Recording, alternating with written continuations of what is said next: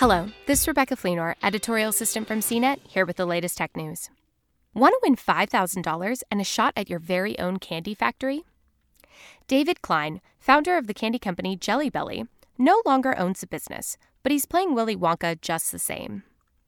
In a video posted to thegoldticket.com, Klein explains he's hiding gold tickets. They look like gold colored military dog tags in each U.S. state and one person will win one of Klein's Florida candy factories.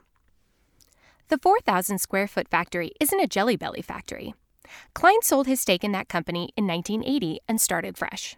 It's not as simple as when Charlie Bucket found his golden ticket in Arthur Roald Dahl's Charlie and the Chocolate Factory book.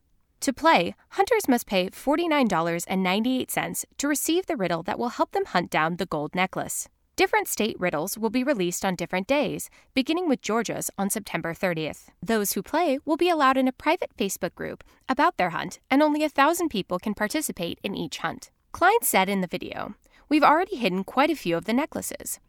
After the state necklaces are found, Klein says, we're going to have the ultimate treasure hunt, where the winner will be receiving a key to one of our candy factories.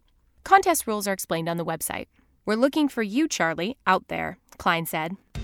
For more of the latest tech news, visit cnet.com.